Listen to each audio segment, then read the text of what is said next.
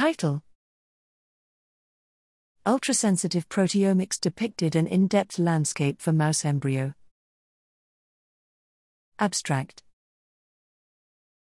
In recent years, single-cell or low-input multi-omics techniques have brought a revolution in the study of pre-implantation embryo development.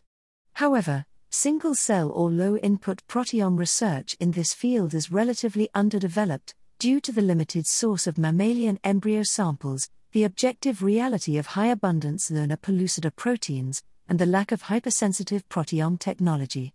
Here, a comprehensive solution of ultrasensitive proteome technology was developed for single-cell or low-input mouse embryos. Both deep coverage route and high-throughput route could significantly reduce the starting material and enhance the proteomic depth without any customized instrument. Using the deep coverage route, an average of two thousand six hundred sixty-five or four thousand five hundred eighty-five protein groups can be identified from one or twenty mouse zygotes respectively.